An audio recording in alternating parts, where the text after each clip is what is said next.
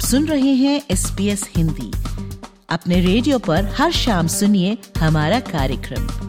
आप हमारा कार्यक्रम हमारी वेबसाइट पर और S P S mobile app द्वारा सुन सकते हैं। S P S dot com dot A U slash Hindi पर जाएँ।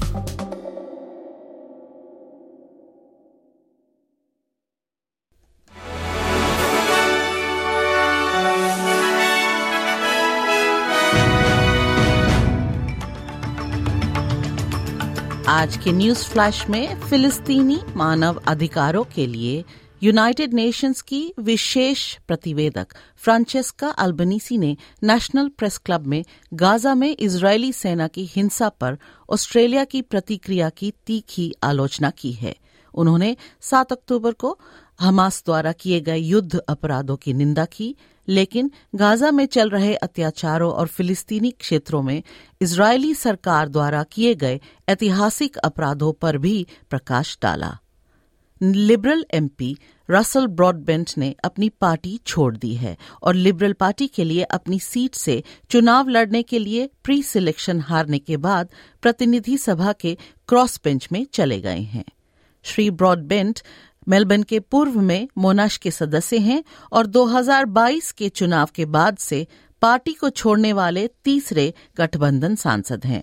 इससे पहले संसद में स्वदेशी आवाज़ पर अपने रुख के लिए एंड्रू जी ने नेशनल्स पार्टी छोड़ी थी और एलन टज ने भी नेशनल पार्टी को इस्तीफा दिया था।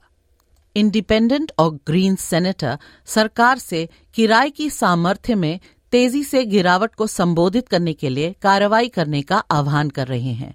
ये ऐसे समय में आया है जब नए आवास आंकड़ों से पता चलता है कि ऑस्ट्रेलिया में किराए के बाज़ार की हालत और खराब हो रही है, आवास की कमी क्षेत्रीय क्षेत्रों में फैल रही है और किराए की कम कीमतें वेतन वृद्धि से अधिक हो गई हैं।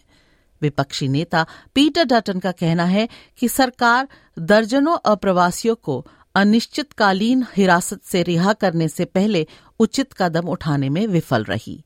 ये इमिग्रेशन मिनिस्टर एंड्रू जाइल्स की घोषणा के बाद आया है, जिसमें पिछले सप्ताह उच्च न्यायालय ने इंडेफिनिट डिटेंशन को गैर कानूनी पाया था और इस फैसले के बाद 80 शरण चाहने वालों को हिरासत से रिहा कर दिया गया था।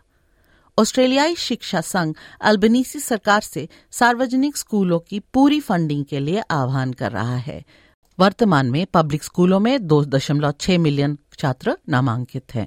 लेकिन ऑस्ट्रेलियाई शिक्षा संघ की फेडरल अध्यक्ष करीना हेफील्ड का कहना है कि उनमें से 10 में से एक छात्र प्रभावी रूप से वित्त रहित है और उत्तरी क्षेत्र में पाँच में से एक अनफंडेड है।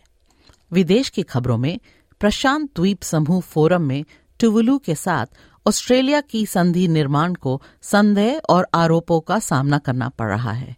टुवलू के प्रधानमंत्री कौसिया नतानो और ऑस्ट्रेलियाई समकक्ष एंथनी एल्बनीसी ने शुक्रवार को कुक आइलैंड्स में संधि पर हस्ताक्षर किए।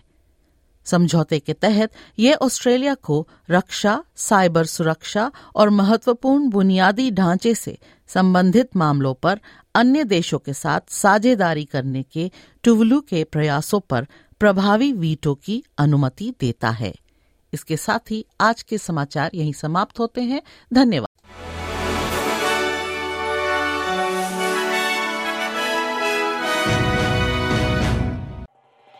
एस बी एस रेडियो से डाउनलोड करने के लिए आपका धन्यवाद। हमारा पूरा कार्यक्रम आप कैसे सुने? इसके लिए S B S dot com dot A U forward slash Hindi पर जाएँ।